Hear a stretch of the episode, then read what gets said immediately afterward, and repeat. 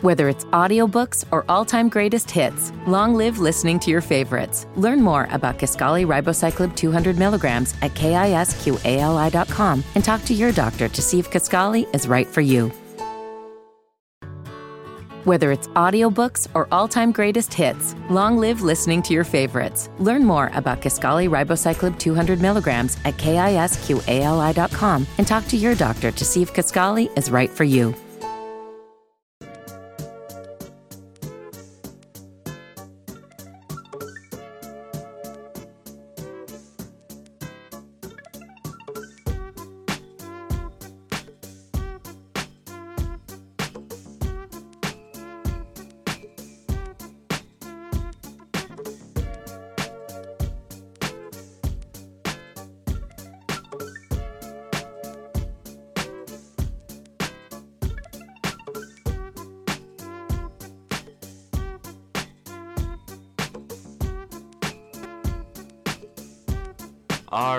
Hello, Strictly Hoop Talk fans, and welcome back to another edition of Strictly Hoop Talk. As always, I'm your host, Chris Platty. Sorry for the uh, couple week hiatus there, but uh, I'm coming back with longtime fan favorite guest, Noah Loftman. Noah, how you doing?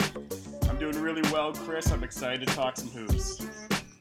Yeah, man, uh, really, really excited. Um, you know, some things came up with school and everything, so some podcasts got pushed. Haven't been able to drop what I've wanted to recently but the semester is almost over. The push is about three weeks, uh, three weeks out. So, so just gotta just gotta stay on that grind. But for now, the playoffs are starting next weekend. So, um, we're gonna break down some things. First, let's start with uh, perhaps perhaps one of the hottest teams in the NBA right now, the Golden State Warriors, uh, getting even better as their marquee free agent Kevin Durant set to return. Noah, if you had to uh, assess assess how assess how the Warriors did without Kevin Durant. They've done an absolutely incredible job without Kevin Durant. Uh, I think everyone remembers when he first went down. They lost a couple games, maybe like two, might have been three, but I think it was every, three or four. Yeah, everyone started panicking, and it was just ridiculous. People were starting to say that they weren't going to be the number one seed anymore. They might not win the West. And then out of nowhere, we get MVP Steph Curry back. This defense has been absolutely terrific. They've won now, I believe, 13 straight games. So, I mean, they're doing about as well as anyone could have asked for, and probably much, much better than anyone would have predicted, even Warriors fans.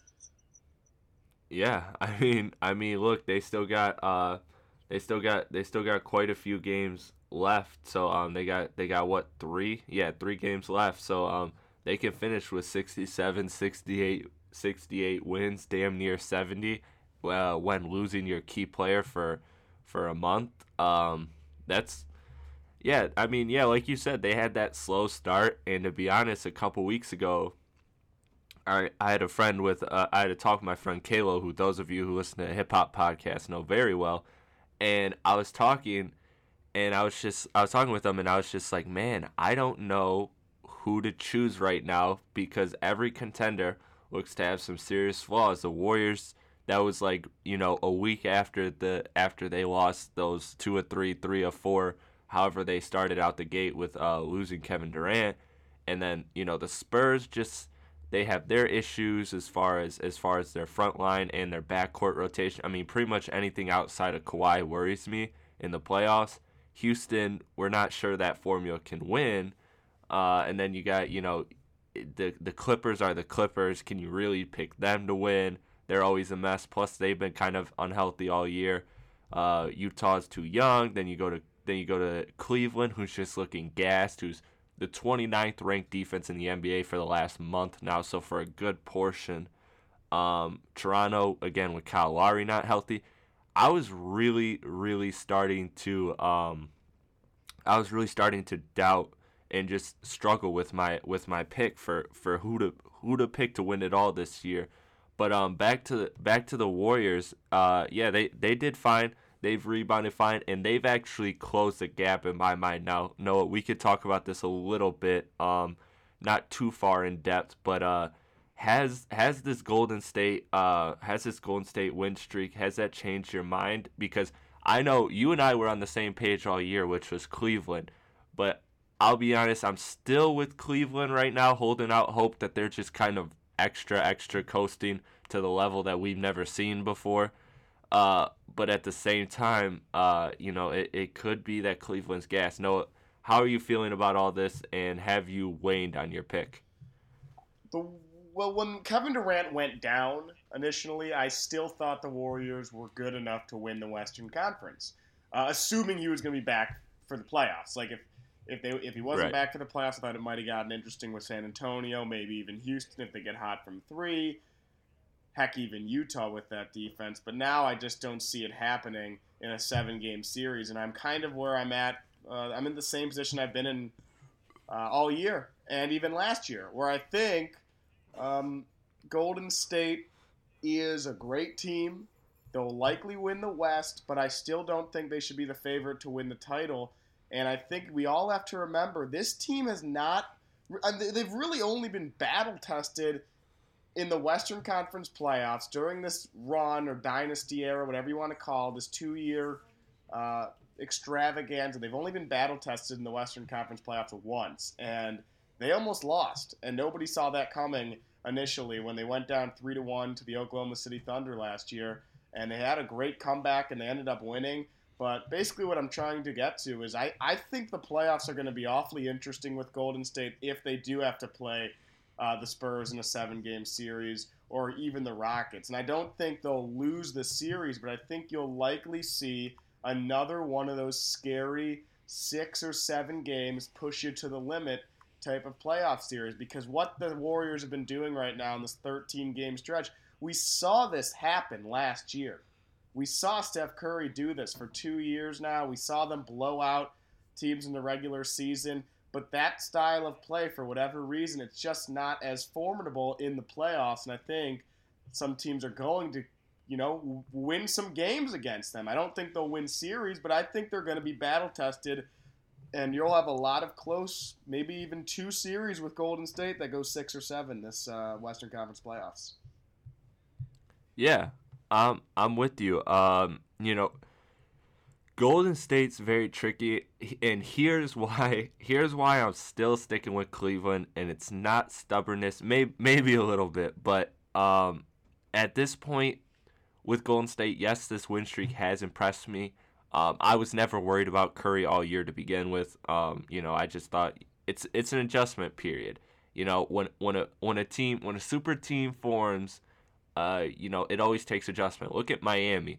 Miami clearly looking back should have beat Dallas in 2011, but you know they, they they didn't. And so um so super teams take some time. So that's that's kind of why um again I started the year earlier saying that if Golden State wins it shouldn't or doesn't win it shouldn't be that it shouldn't be that catastrophic even though no one will listen to me and if Golden State loses all hell will break loose for Kevin Durant. But um but uh, again these things take time to form. So that's another reason I'm not sure on Golden State. I just the, the chemistry and the cohesiveness of the Cavs. I mean, despite the despite the little spat LeBron had with Tristan Thompson, whatever. Uh, like we said before the podcast, all was healed by beating Boston. So that doesn't worry me. Um, but with Golden State, I'll tell you what, man. And no, maybe this is just me being very, very skeptical. Uh, I'm a, I, I will say that I'm very precautious when it comes to injuries uh, in the NBA and just like just like players' bodies in general. And I'll tell you what, I don't think we're gonna see. I think we're gonna see a 75%, 80% Kevin Durant all playoffs. I know he's looking good by all reports, but I mean, I compared a lot to what Curry went through last year. And the way they broke it down with Curry was Curry was Curry was hurt in the finals. I don't care what you say, he was hurt all playoffs. But the thing is, with those kind of injuries, with knee, ankles, any type of injuries like that, is it's good one day, but it's bad the next. So you can never really trust it. So I'm actually very skeptical on Kevin Durant, and I actually, uh, I actually stated as such. I think on the podcast the day after Kevin Durant got injured, or the day he did, I um, I said, you know, this is it. Like Cleveland's, Cleveland's got it in the bag because I don't think the Warriors can beat the Cavs with 80% of Kevin Durant uh, with a little less depth, and with Curry, who just notoriously struggles against the Cavs year after year, regular season Well, and yeah. postseason. So um, I'm still sticking with Cavs, but you know, it, it also wouldn't surprise me if, if what happened to Miami in 2000, what is that, 14? They got they got smacked by the Spurs. Which year was it? 13 or 14? It was uh, 2014, LeBron's last year 14. in Yeah. Miami. Yeah. So yeah, 2014. Um, you know that scenario, but right now, you said you're still you're still rolling with the Cavs, right? Because I'm still rolling. I don't know. I just, I really, I don't know. I'm. I'll tell you what. I'm rolling with Cleveland through the East. I'm rolling with Golden State through the West. I think it would be Yeah. absolutely shocking at this point if that's not your finals matchup. Like, like totally shocking. And it, there was a moment in this season, really early on, Yeah. where I, where I thought it wouldn't be that shocking if one of those teams doesn't make it. But now, after I've watched this all develop, and I'm kind of getting back in playoff mode and remembering how these things work, you just say it out loud.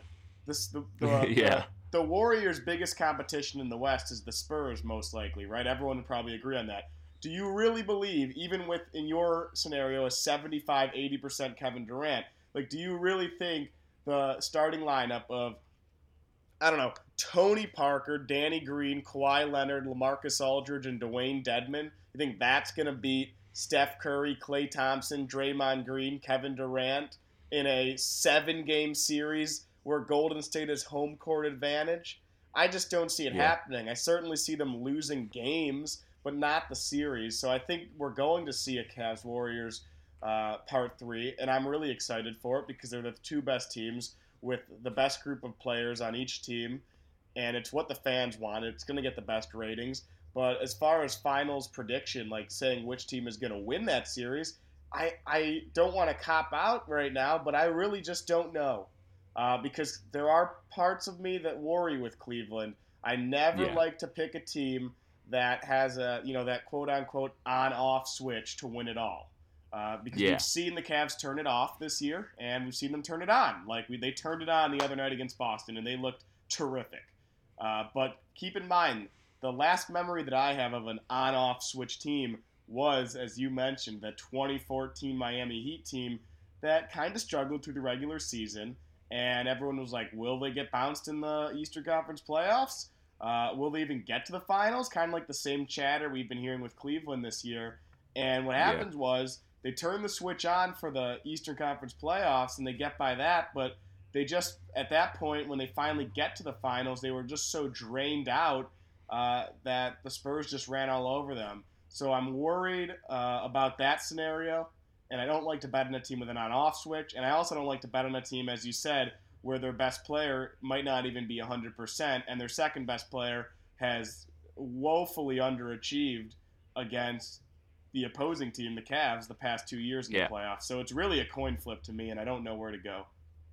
Yeah, I'm I'm with you. It's it's definitely it's definitely close. I'm still I'm still riding with Cleveland, like I said. Um, you know, just LeBron, and you know, Noah, where where were you at? I know we're kind of late on this because you know the talks kind of simmered down now, but I mean there are still people talking about Cleveland losing the East. I'm like, that, I'm sorry, that's just nonsense. unless LeBron, unless LeBron, Kyrie, and or Love get hurt, like unless two of those three get hurt, I don't see Cleveland losing the East. Like, I I just I don't. No chance. Absolutely not. And I'm not even going to try and elaborate on this. I said it with Yeah. the Warriors. I mean, the, let me put it this way. If you thought, if you laid out the Spurs roster and compared it to the Warriors, and you were like, yeah, you're right, that is egregious to have that the Spurs win a seven game series, you really think that Celtics roster is going to compete with healthy LeBron, Kyrie, and Love in the playoffs? I mean, get out of here. So uh, that's all that really needs to be said. Uh, I would be absolutely shocked, like mo- like shocked if uh, Cleveland's not in the NBA Finals. Like I couldn't think of anything else that would shock me more at this point. Yeah.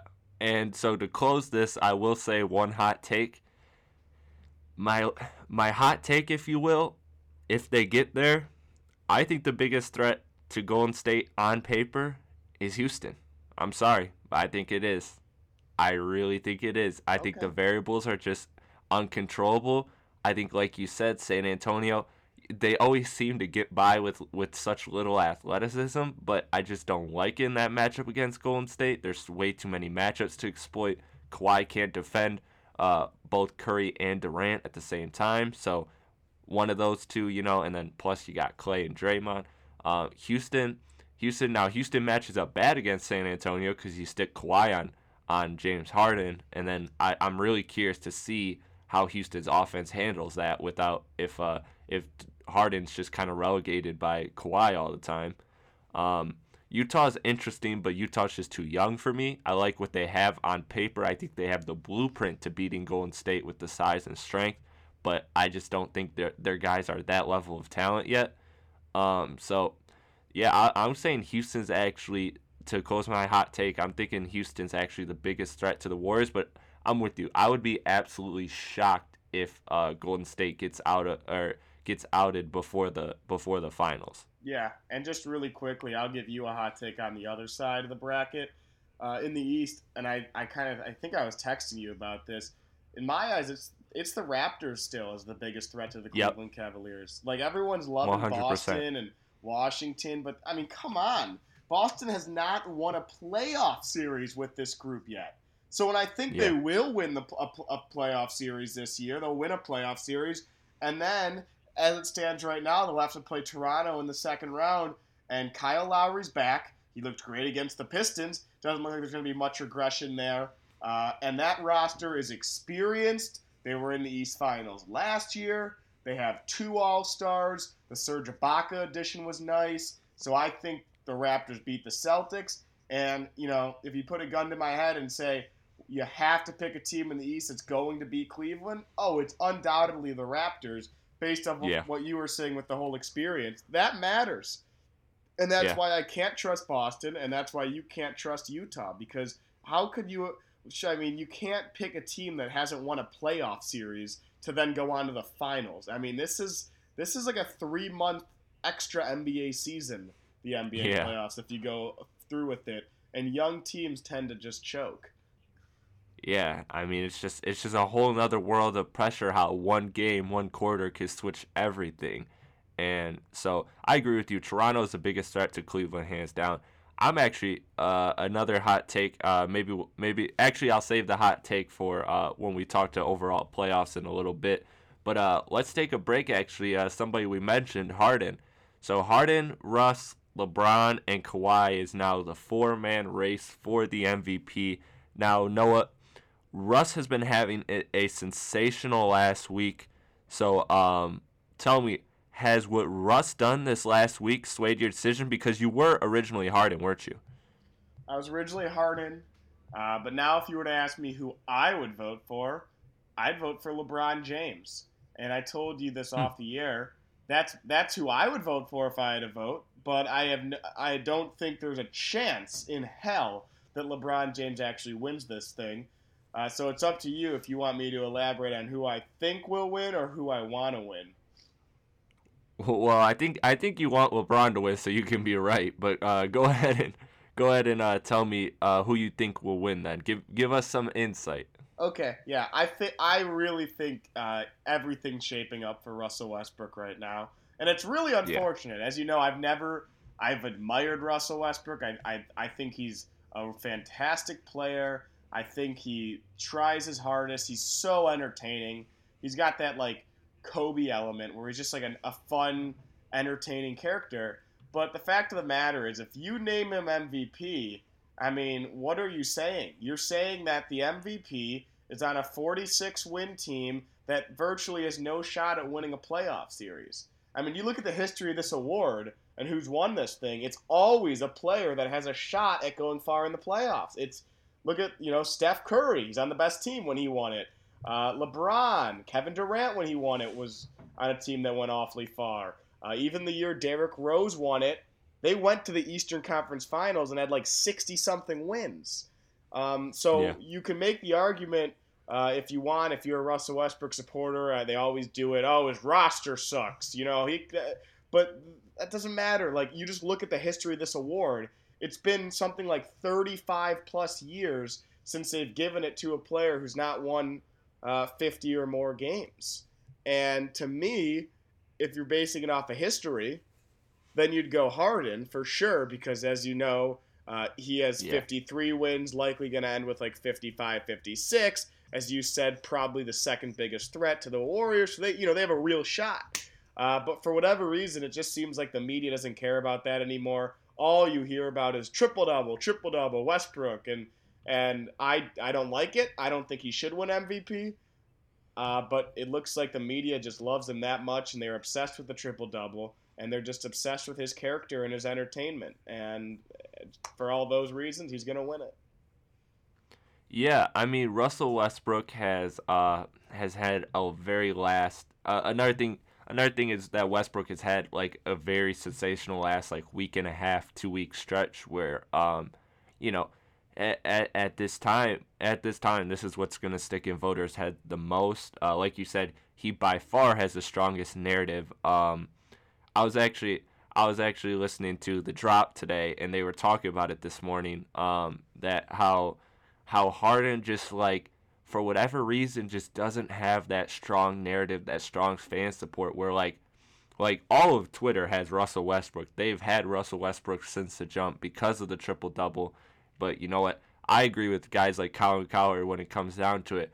Two rebounds a game, two rebounds less a game for Harden, but more efficient numbers. Give me Harden like any day. It's it's a guard. It's not a center. Two two rebounds don't mean squat to me. Um, but I'm I'm I'm thinking right now if I had to predict who would win, I would predict Russell Westbrook because of everything we've just spoke on, the hot streak, the strong narrative, um, you know, just ev- everything seems to be aligning just his recent performances, like everything seems to be aligning right for him. And Harden's actually kind of struggling recently, if you can even call it that. Well, just he's, not he was up hurt. He, he hurt his wrist. yeah, and so and so yeah, uh, but he's still he's still scoring. You know, uh, last night he had 31, 10, and seven. Yeah. So, I mean, you know, if that's struggling, sign me up for sign me up for that. But yeah, so I'm I'm I'm still sticking with Harden, man. When it when it comes down to it, Harden's just a little bit more efficient. What is surprising me is just how drastically different they are in the clutch, and uh, I'm sure Noah, that's something you've heard about. Um, you've heard about for a while now, is just how the clutch has been overwhelmingly in favor of Westbrook, and uh, both defensively and offensively. And actually, Russell Westbrook has really closed the uh, gap on the three-point shooting percentage, as Harden's kind of dipped a little bit as well. And so now they're almost identical in three-point in three-point shooting percentages. Yeah. So, um, so I mean, it seems like it seems like Russell Westbrook is just gonna have the gaudier, the gaudier. He's gonna have definitely the gaudier surface level numbers, but I I think you have to. Um, I think I think it comes down. I think it comes down to the person. The person that digs that that the deeper you dig on the stats, I think I think when you dig on those deep stats, like all the efficiency stats and everything, I think you'll I think you slightly see the edge for Harden, and, and that's where that's where I that's where I separate the two. But I mean, on surface level, a lot of people, you know, story, narrative, everything. Uh, it's just really interesting because I I really don't know. Noah, do you think the fan or not the fan, sorry, but the the media who's voting, do you think that they have it in them to vote for a six seed? That's a good question. I also think I want you to consider this. If you were to ask NBA general managers across the league, you're starting a team and you can draft anyone in the league right now to, to be your number one guy. The first pick undoubtedly would be LeBron. Number two, probably Kevin Durant or, or, or Steph Curry, even. Uh, then, you know, so we'll have. My point is, you have LeBron, Durant, Curry, Harden, Leonard, all before Westbrook. I'm almost positive if you ask any general manager who you would start a team with right now, Westbrook's probably fifth, maybe even sixth if if you want to even go to like the Anthony Davis, Karl-Anthony Towns younger guys, or, or sorry, Yeah. even the Greek Freak. Why does Oh, that yes. not matter? Like if you're the MVP, most Yeah. valuable player, he's like the eighth best guy in the league. Yeah, and and that's a that's an interesting scenario because because when you think of like most valuable and everything, you think of let's let's put if you could put these on in a vacuum, if you know Westbrook and Harden are on the same team, you know it's something hard to analyze and something hard to really come up with a distinct answer. But who has the better, more efficient numbers? And I think it's Harden every day if if they have the same team. Um, you know, granted, Harden has a system that's very catered to him, whereas Westbrook's is kind of catered to him, but not all the way, not entirely. And so, um, but I, I think, I think, yeah, I don't, I don't think Westbrook elevates, uh, elevates the team as well as as well as Harden does. And Harden's just been the focal point for the offense all year. So I think that, I, I, I think I would, I would have to go with Harden. And like, and like you said, that's a very interesting point, Noah. That the eighth, the eighth best player in the league as MVP I don't know about that. And you know, you can even argue, yeah, you can even argue maybe maybe he's not top ten, but well, no, not top ten, but like maybe he's like ninth or tenth in the league. Yeah, I mean, it's a really uh, true reality, and it's it's going to be interesting what the media decides. But as you said, Twitter and all that's pointing to uh, obsession over a triple double. It's stupid. You agree with me that it shouldn't yeah. be this way. Uh, so I think to wrap it up, we agree that Westbrook shouldn't win the MVP, but we also think he will. Um, yeah. yeah, exactly. Um, you know, thank God Twitter doesn't have a vote because you know we've seen time and time again how bad Twitter is with voting. um, so, so yeah. So uh, I just want to close with one last, uh, one last mention. Do you think that Kawhi or LeBron have any shot whatsoever at pulling it off? Because I mean, Kawhi is Kawhi is in a very interesting pick to me. So I don't think LeBron has any chance at all. Even though I think he is the best player in the world, he's the one every GM would pick first.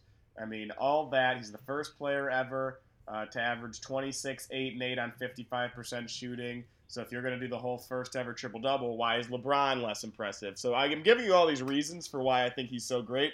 But the fact of the matter is, the media just doesn't like LeBron James, and especially they do not like the fact that he has sat out games and literally said the regular season does not matter the other day. so, yeah. yeah. I mean, you'd have to be out of your gourd if you really think that they're going to vote this guy, which is why I think he might even finish like fourth or fifth, um, which isn't fair to him, but it, it's just the truth. They don't want to vote for a guy who, who rests and complains. Uh, so I would say he has no shot. And as far as Kawhi goes, um, I just don't see it. Uh, I don't. I mean, you could argue that he's actually more deserving than Harden and Westbrook, but as far as how I predict these writers to vote, he's just not as captivating as Harden and Westbrook. His numbers don't pop out at you. Kawhi's never been a high volume scorer. Westbrook and Harden, they've both had games this year where they've scored like 50 points and it just pops out in the page. That's not Kawhi's cup of tea. Like he barely ever scores over 30. But he'll like always give you 22 or 24, which is, you know, is great and should be worth something. And he does it at a high percentage. And he has a team that also doesn't have a very great roster uh, with 60. They're going to win over 60 games. And I really think that should matter. But I'm just telling you what I think is going to happen. And I just cannot envision uh, him getting enough votes to actually win this thing. Yeah, I'm I'm with you. Um, as far as narrative, you can even argue that Kawhi has maybe the weakest of them all, um, because he's just a guy who shows up, goes to work, um, and and just plays basketball. So I'm I'm with you that I, I'm with you that LeBron to me LeBron and Kawhi are out, and it is now Harden and Russ, and I think it's been that way for about a week and a half to maybe even as far as two weeks now. Um, and so I think we agree. I think uh, both of us are picking Harden over Russ, but we both think that Russ is going to win. So uh, that's enough on the MVP talk. Uh, you, you know, you could go anywhere on any NBA podcast and get enough uh, get enough MVP talk with how much they've talked about this year. It's been phenomenal. One of the best MVP races ever. Uh, all guys really deserve it, to be honest. But now let's move on to the playoffs. Let's talk some last minute playoffs. So okay, so I had this hot take. So I want to start. I want to start with this hot. Actually, I'll save the hot take. So why don't we go? Why don't we go with this? So right now, I'm gonna run through the eight seeds as of right now, and the potential, uh, the potential teams on the outside looking in, and then we'll just, uh, we'll just each trade a matchup in each in each conference that we're looking to see a realistic first round matchup that we're looking to see. Sound good? Yes, sir. All right, so we'll start with the East. Uh, Cleveland pretty much locked up the first seed uh, with the win over Boston, and um, so Cleveland one, Boston two, Toronto three, Washington four. That's going to be an interesting tiebreaker. See who gets the three and who gets the four. Uh, I think that has very big implications because obviously that puts whoever gets the three outside of the Cleveland side of the bracket. Um, so that'll be an interesting fight. So, so uh, fifth is Atlanta, sixth is Milwaukee, seventh is Chicago, eighth is Indiana, and ninth is Miami, just a half a game back. Uh, Miami, who was everybody's darling a few weeks ago, is now is now once again outside the playoffs. Milwaukee has stormed back very strong. So has Chicago behind Jimmy Butler's performance, and um, and so again, looking realistically, the only team on the outside looking in is Miami that has a shot at making the playoffs at this point. Uh, Detroit and Charlotte can both be um, be actually eliminated tonight, but uh, like we discussed before the pod, Detroit's kind of been eliminated for weeks with their with their effort. Uh, and then we'll go to the West real quick. So Golden State one, San Antonio two, Houston three, Utah and LA are four and five, and that's kind of a toss up. Uh, the the Jazz just have a half a game lead over the Clippers, but the Clippers, I believe, have the tiebreaker at this Yep. moment. So, Yep.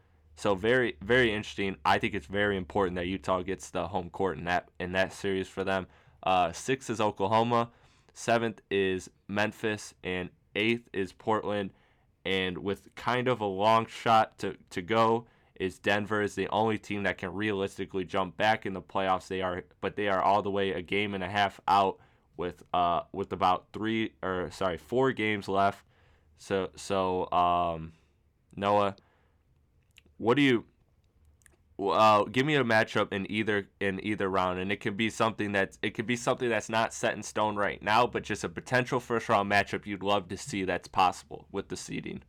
So it doesn't have to be one versus eight. It could be anything. Yeah, it can be anything. All right.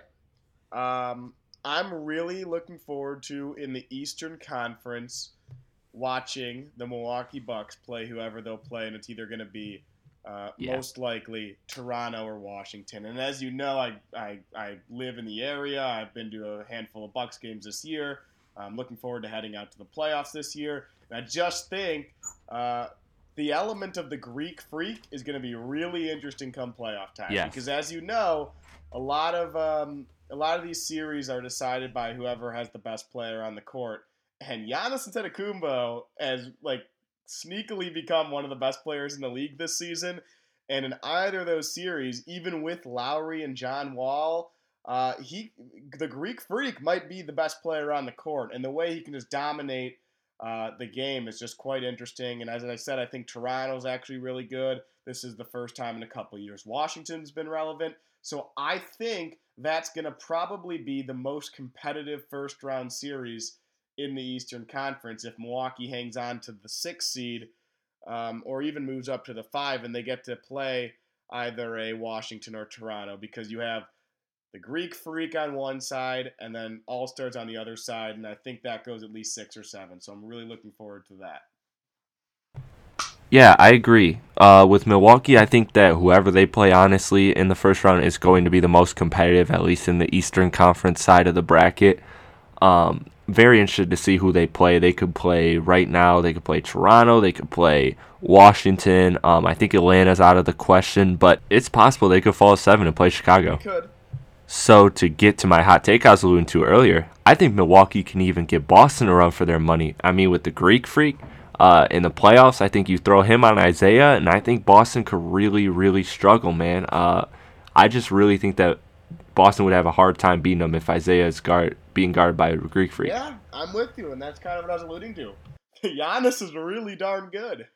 Yeah, I mean, even without Jabari, like I said, you just throw the Greek freak on uh, on Isaiah Thomas, and you, uh, suddenly you're forcing Marcus Smart, Avery Bradley, Jae Crowder, and Al Horford, who struggled in the playoffs, to beat you. So you know, I think I think that Milwaukee could potentially pull an off first round upset against Boston. Uh, I don't know about Toronto or Washington, but against Boston, I would be really curious. I think that's the matchup to watch. So why don't you tell me your thoughts on that, Noah? Yeah, and Khris Middleton's back from Milwaukee now after injury. He's healthy, and I actually have been paying attention to that uh, Celtics Bucks series in the regular season, and Greg Monroe, crazy enough, has just been torching Boston this season. Boston uh, cannot defend a traditional big man, and Greg Monroe is now comfortable coming off the bench as a sixth man, and he will just annihilate that second unit. So that's another big red flag for the Celtics. Yeah, I I agree with you. Uh, so once again, Milwaukee is definitely the team. That's definitely the matchup. Milwaukee versus whoever. I give them a shot to beat Boston. Uh, like, and you're kind of with me on that. You give you give uh you give them a shot to beat Boston. Uh, I I definitely think that I definitely think that it will be the most competitive because I think Atlanta's just Atlanta is just I think personally a mess right now. So I don't, I don't trust them to put up that competitive of a fight against Washington or Toronto, whoever they face. So that will be very interesting.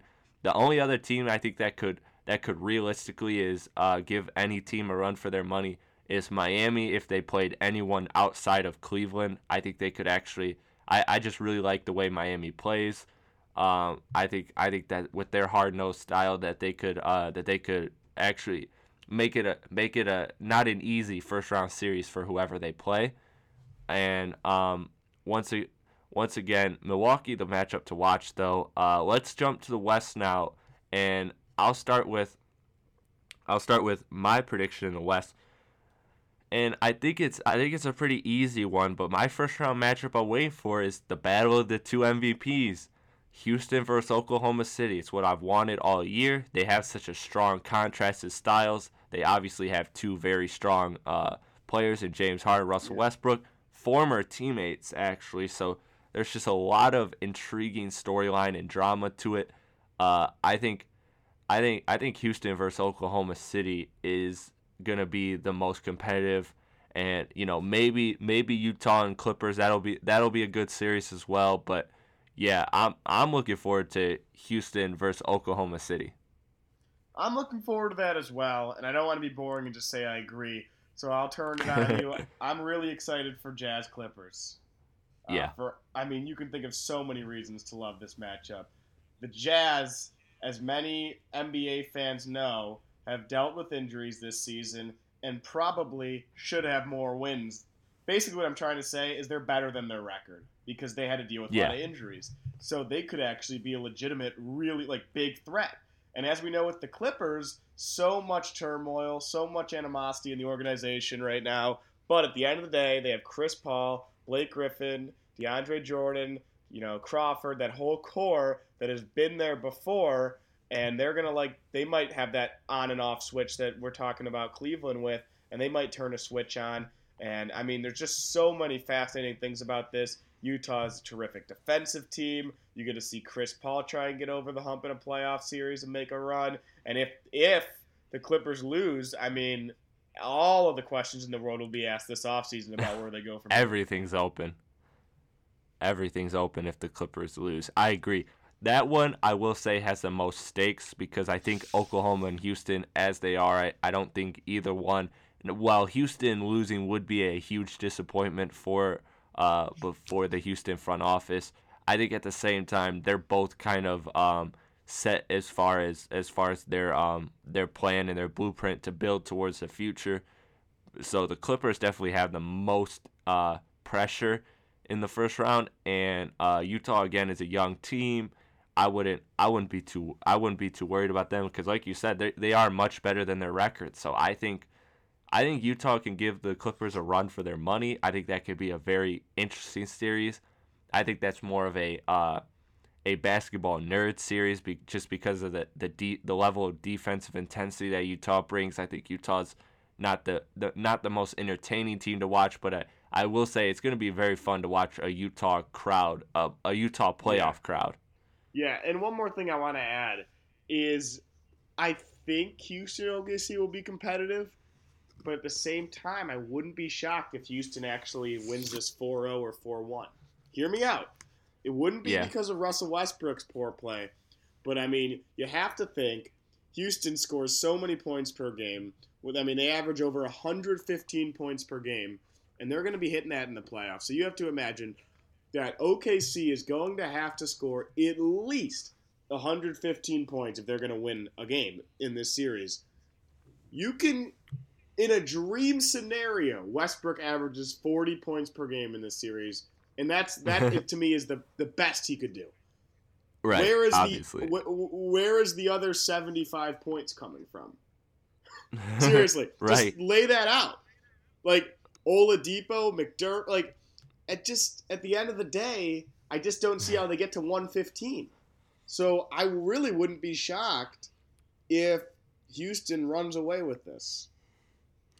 Yeah, and I will say though, with the playoffs slowing down, Houston's Houston's I think the the team I'm gonna pay the most attention to when it comes to playoffs because I'm not they're they're they're okay, yes, they're kind of following the Warriors blueprint, but they're honestly taking the Warriors blueprint to the extreme, where the Warriors actually built a strong defense as well. Houston's saying, No, we're going in for the best offense ever in NBA history. Like that's what we're trying to do. That's what we're trying to build and we're just going to try and be average on defense.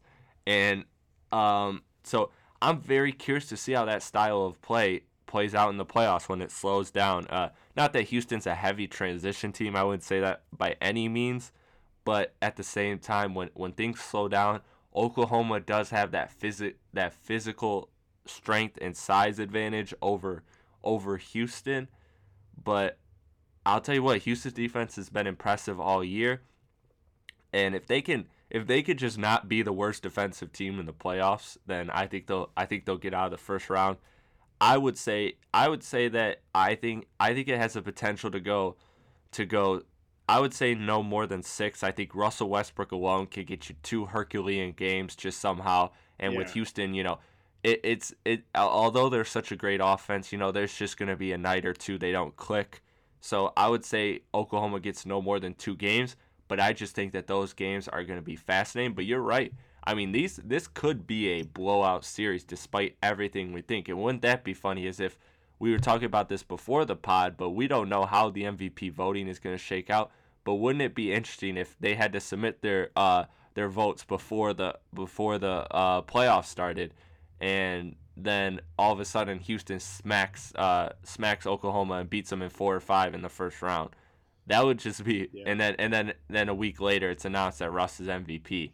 Like that would that would be very interesting to me. So um, I I agree. I agree with your take. Um, I actually I actually was surprised that you went there because I I know you were high on Oklahoma City coming into the year. So I was. Uh, I'm actually surprised. Year, but uh, Adams has been so disappointing. Uh, I thought he'd be much, much better.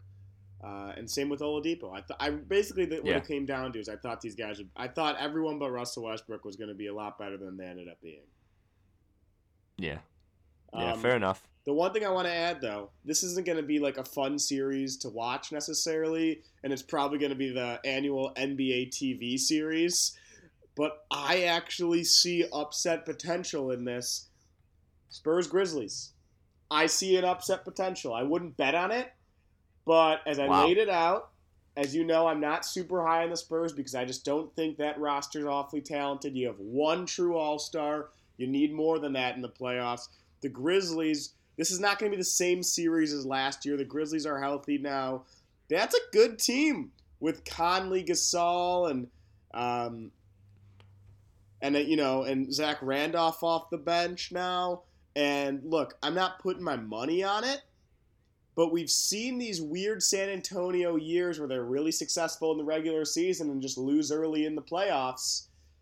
Yeah, I, I don't know. I just think there's a potential there. Like, to, to, for me, I, I just don't know if I'm penciling in the Spurs yet to go to the second round. I actually really like this Grizzlies team. Hmm. Okay, that's that's very interesting. I'll say, I would say you're crazy. Other than the fact that it already happened, Memphis has already beaten Houston in the first, or sorry, San Antonio in the first round as an upset. I think that was going on ten years ago. Wow. Um, yeah. So uh, that famous first round series where Memphis upset San Antonio, and I believe it was a two seven, um, if I if I'm not mistaken. Uh, yeah. It was either it was either two seven or three six, one of those two. And yeah, I, I see what you're saying, but I just think the Spurs are the Spurs, and I think the Spurs are gonna win that series. I just I don't know something about Memphis, like like with all the concerns of San Antonio's lack of athleticism and stuff. You could raise those same questions for Memphis. And you could also, like you said, you could also say on paper that Mike Conley was damn near an all star caliber player this year. And uh, Marc Gasol is obviously Marc Gasol. Zach Randolph's still been playing nice. Like, you could definitely make the argument that that it, It was- can be competitive, but I don't think I don't think San Antonio's losing. I just want to quickly make sure we have the right facts in front of us. When the Grizzlies upset the Spurs that year, it was 2010-2011 season. Uh, the Spurs were the one seed. They were the one seed and Oh, lost were? the eight-seeded Memphis Grizzlies in a six-game series. Uh, and I know it was a while ago, but I kind of remember now. Uh, that was the year the Mavericks went on to win the title. Um, many, many people were saying at that moment, like, it's over. The Spurs got to blow up their roster. They can't win with these guys. They're too old. And then we know what ended up happening. They, you know, Yeah. win two more titles after that with that core. Of course, Kawhi Leonard comes along too. That helped. but Yeah. you know, just Right. think it's interesting. Uh, everything's in the air. They play the games for a reason, and I just think uh, the Spurs losing in the first round is much, much more likely uh, than the Warriors or Cavs. Let me put it that way. Yeah, yeah. I, I I would agree with that. I would agree with that. Um, of the contenders, I, I think of the like top four, of the top four teams, I think San Antonio you could argue is the likeliest to lose in the first round. So that's a very interesting point, Noah. Um, one more thing I want to mention, and it's not something I'm like, it's something I'm rooting for to be honest. It's not like, and, and Portland fans are gonna hate me, but I really hope Denver gets the AC because I just want to see Jokic in the playoffs. Like I, I just really, I just really want to see Jokic play against Golden State. That would just be so fun to me. Even though it'd be swept, uh, it'd be a sweep. But I, you, Denver's just so intriguing to me. Aren't they intriguing to you? in what sense though? Like, yes, Jokic is awesome, but literally, like, there's virtually no chance, zero, that Denver could win that series. Yeah, but I mean, you I, I really like Jokic. Yeah, exactly. Like- and like, th- like I love Jokic, and I want to see him play a playoff series. But at least with Portland, you kind of have that element of they played the Warriors before in the playoffs. They can put up. They have these, you know, they have a nice backcourt, and the Warriors traditionally struggle with dynamic point guards. Um, and maybe they win a game or two. You know, I don't, I wouldn't put my money on it, but there's a chance. Like with Denver, I literally think like there's no chance they win a game. yeah, I'm I'm with you. I just think it'd be entertaining. I Oh, love I'm, to see yeah, young. I'm rooting for Denver. Um, but if you look at the schedule, Portland already has the lead. They play Utah Saturday night. That matters, so they could lose that. But then they play the Spurs Monday, who are already locked in in their seed. So they'll likely rest and lose that game, the Spurs. And then they end with the Pelicans at home. It's not looking good Yeah. for the Nuggets. Very fair, very fair. Um, I'm just like I'm. I'm very excited we get to see Greek Freak. Uh, honestly, in the playoffs again. I, I love to see young players in their first playoff series. I, I loved I loved when Anthony Davis played the Warriors that one year, and so um, yeah, it's just it's just a very interesting subplot storyline that I'm rooting for. But all right, Noah, I think that's gonna wrap it up, man. Thank you once again for coming on the podcast. Uh, it was great to talk some playoff hoops. Uh, it was great to give the fans some content after after a couple weeks of a dry spell here. But uh, I'm glad to have you back because this is actually the first time we've done a podcast in a long time. Yeah, it was great. uh, It was great time, and I'm looking forward to doing several more in the playoffs. And honestly, we we've called it um, that we really think it's going to be Warriors Cavs, um, and I want that to be the finals. But I also really want them to be pushed, like pushed to the limit. I'm Yeah. hoping for seven game series, um, and look if if a team impresses me a lot in the playoffs then I might change my mind and say that I want them over Cleveland or Golden State. But it's going to take a lot for me to say that because at the end of the day, I want the two best teams playing for the Larry O'Brien Trophy in June. Uh, so you know, Toronto has a lot to do with this playoffs, or Houston for that matter, to make that jump. And for me to really believe that if they get there, that, that, that I'm seeing one of the two best teams in the finals. Yeah, I I agree with you. Um, I'm rooting for I'm rooting for Cleveland Golden State. Uh, we've also never seen three teams uh, or two teams meet three times in a row in the playoffs in Yeah. the finals. So that's very that's very very interesting dynamic. Uh, it's a nice trilogy. Plus, it's one one. You gotta have the tiebreaker. You know, anyone who's ever played sports in their life, you don't quit on a one to one. No, absolutely not. The one thing I'd say though is I have friends that are Cleveland fans and some relatives from there. They're not counting that first one as even a fair match. I mean, if you look at who, what the what the matters were, LeBron uh, and Dellavedova was the second best guy versus that Warriors team. But on the flip side, Golden State fans don't think they had a fair matchup last year with Draymond getting suspended and Andrew Bogut getting hurt. So you know, Yeah. Well, all right, Noah. Thank you for coming by. Go ahead and plug yourself. Um, because I actually haven't stayed up on your podcast as much as I like to. Um, have you have you put out anything recently? Uh, not too much podcasts. I've been doing a lot of live radio shows, uh, but certainly after the school year, I think I'm going to do uh, a bit of rebranding uh, once I get over a lot of stuff, uh, and and I'm going to probably I might even start a podcast feed over and make it a little more uh, advertise it a little more first. Uh, you know, take some lessons from you because you've done a great job promoting your stuff, uh, and really Thank you, uh, man. I hope to build it. from there. But for now. Uh, it looks like as far as podcasts go, uh, for this, you know, spring, I'll probably just be a guest here and there on your show. Uh, so hopefully, I'm back in the playoffs. Yeah. So stay tuned to at Noah Loftman, right? Yeah.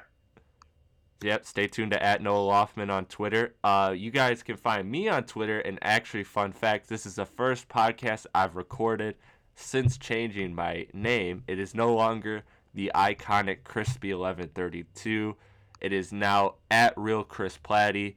Uh, Platte is spelled P L A T T E, and that's how you find me on Twitter. And on my Twitter, I have a link to both my Podbean and iTunes for my hip hop and NBA podcast. I want to get back in the groove. For the last couple weeks, I've kind of been dropping them sporadically. I've been dropping content, but it's been sporadic. But I usually try to do one one uh, one of each a week, one NBA, one strictly hip hop, and then kind of bounce back and forth, uh, and maybe throw in some extra ones when I can.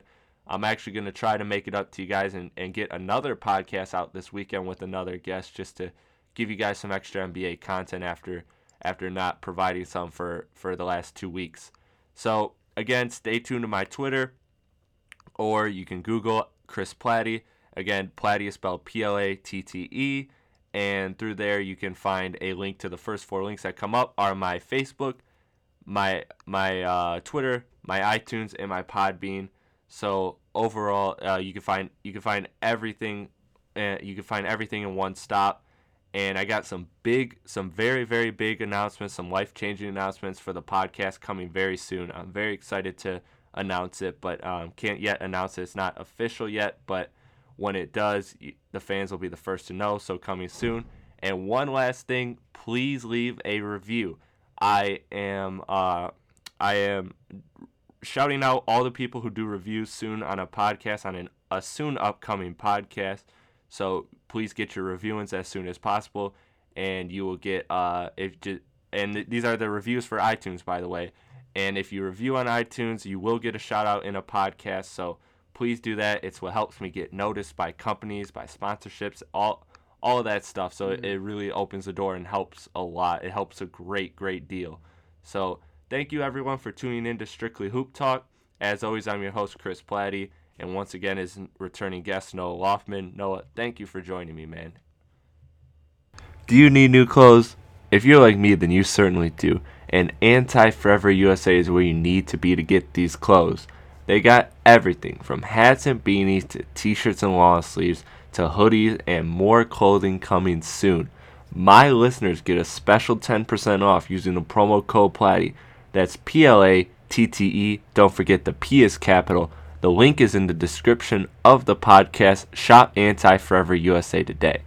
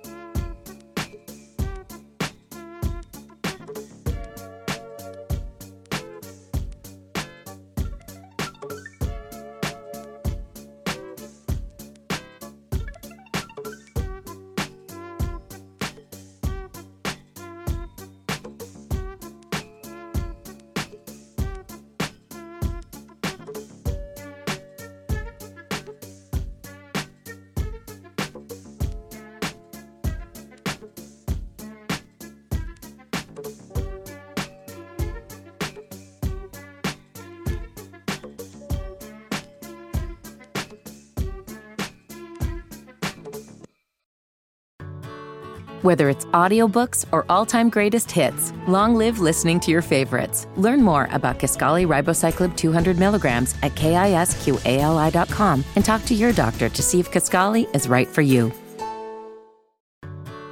Whether it's audiobooks or all-time greatest hits, long live listening to your favorites. Learn more about Kisqali Ribociclib 200 milligrams at kisqali.com and talk to your doctor to see if Kisqali is right for you.